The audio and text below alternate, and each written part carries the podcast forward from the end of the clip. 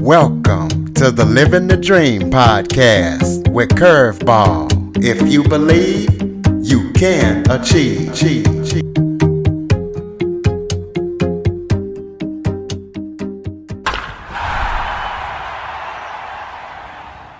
Hello, and welcome to another episode of Living the Dream with Curveball.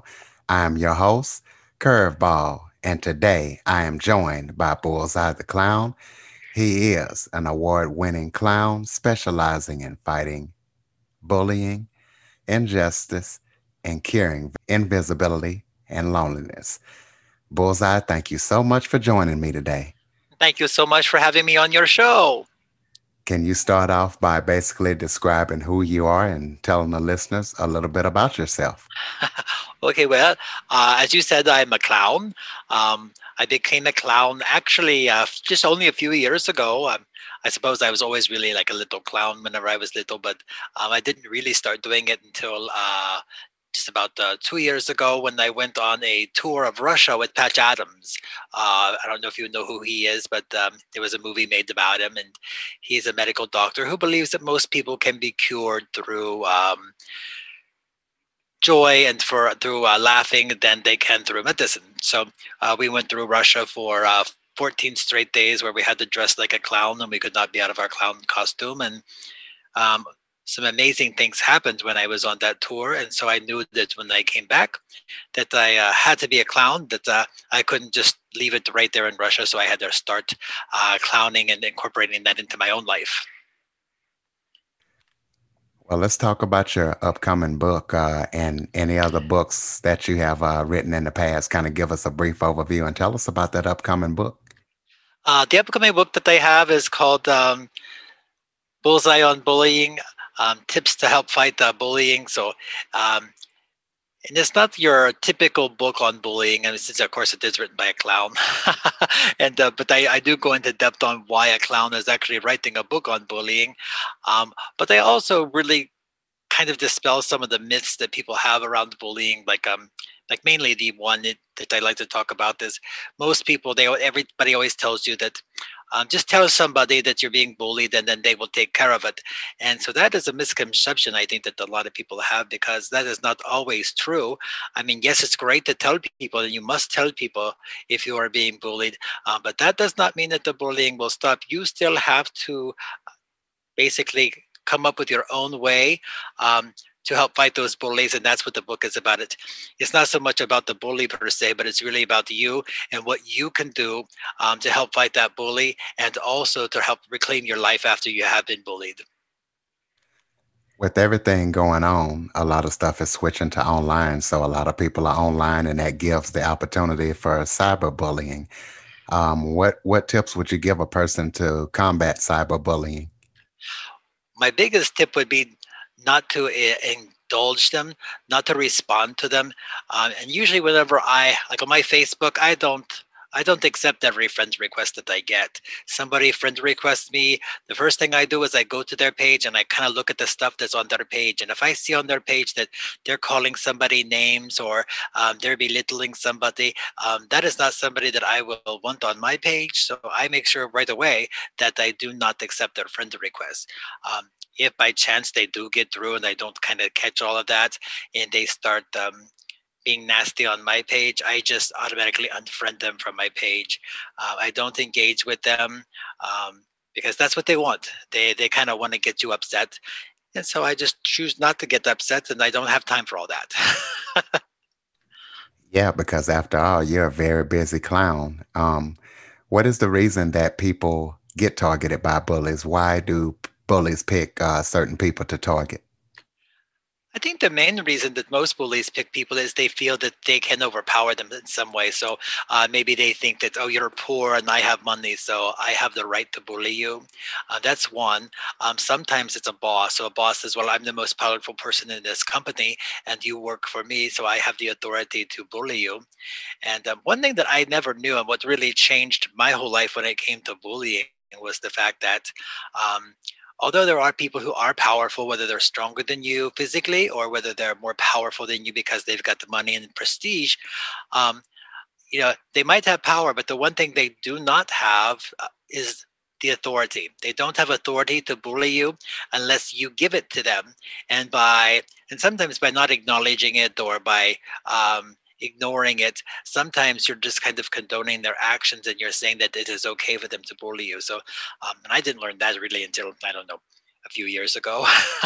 so, so quite a few years, I, I kind of gave my authority away to bullies, and that's kind of what this book that I'm working on is um, all about. It's really about how do you reclaim that authority after you have given it away to a bully, and how do you take that back. Name something that gets Bullseye the Clown really fired up.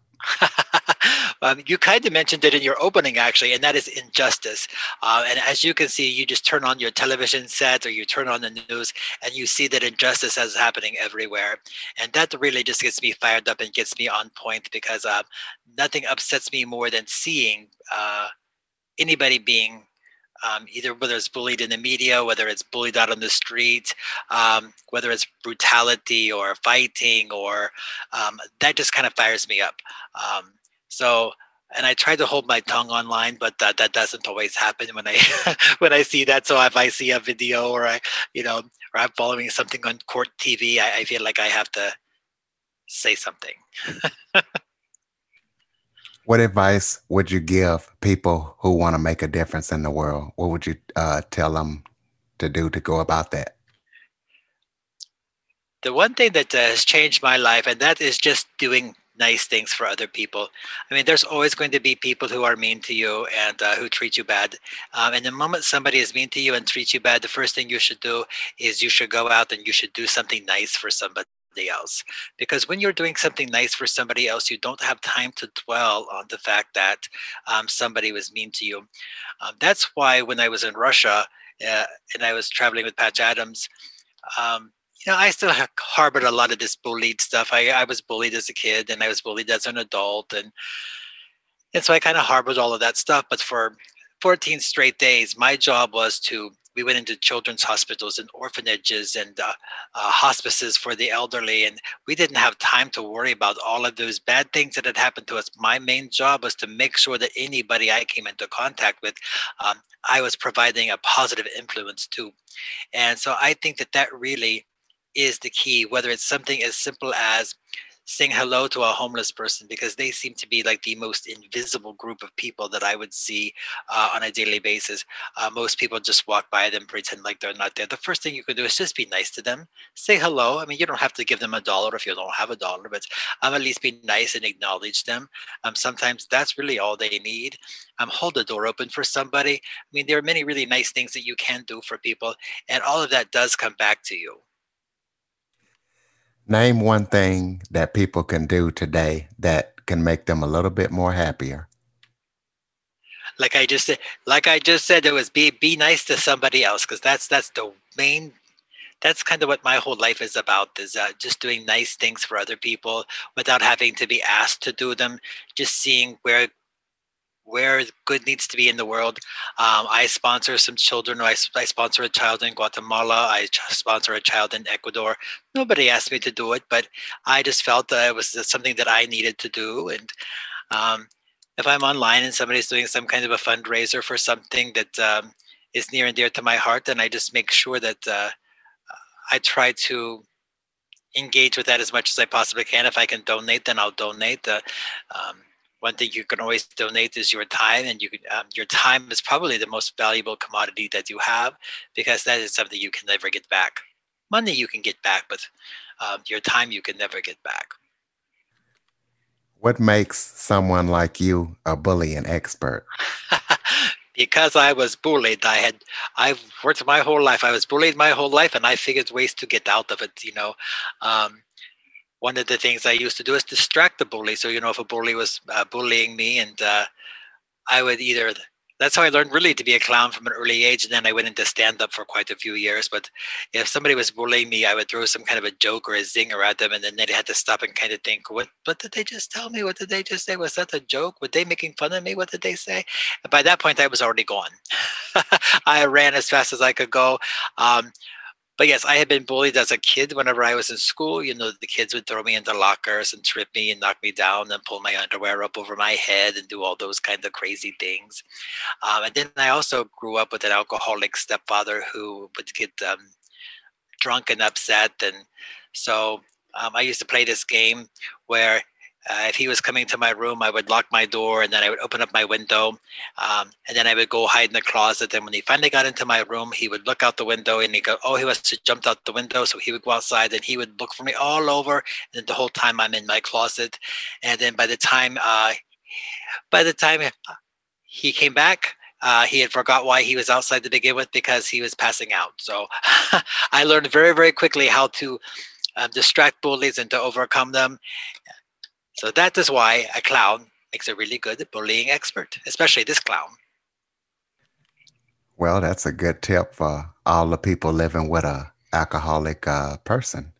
Yes, um, you, just distract them. Sometimes you have to distract them because, like I said, if they're drunk, they don't really have a um, they don't really have a very long attention span. So if you can do something to kind of uh, counteract that or distract them, by the time they come to, um, they forget what the heck they were doing to begin with. Absolutely. What does psychodrama and body language have to do with bullying? Psychodrama is kind of what I would use for if I'm kind of body language is something that um, makes a bully attracted to you because they look at you and if they see that you're closed off or they see that you're shy and your head is down um, that gives them the reason to pounce and so what i like to do whenever i'm coaching somebody how to overcome a bully um, and they may feel very uncomfortable doing this but i have them envision somebody that um, they think is very powerful. So maybe it's somebody like um, The Rock or uh, Mr. T from way back in my day. Um, but they think of somebody who is physically strong, and I have them act that out as if they were Mr. T or if they were The Rock, um, just so they get an idea and a feeling of what it feels like to be powerful, so that perhaps they can actually walk with a different stance the next time that the bully comes up to them. Um, they can puff out their chest, and even though they might feel like they're stupid doing that or silly doing that, um, it really does work in helping um, combat bullying. Do you feel like society is doing enough to combat bullying? Why or why not? Uh, no, I don't think that the society is doing enough to combat bullying. Um, and I think that it gets uh, lost somewhere along the way, especially like in school.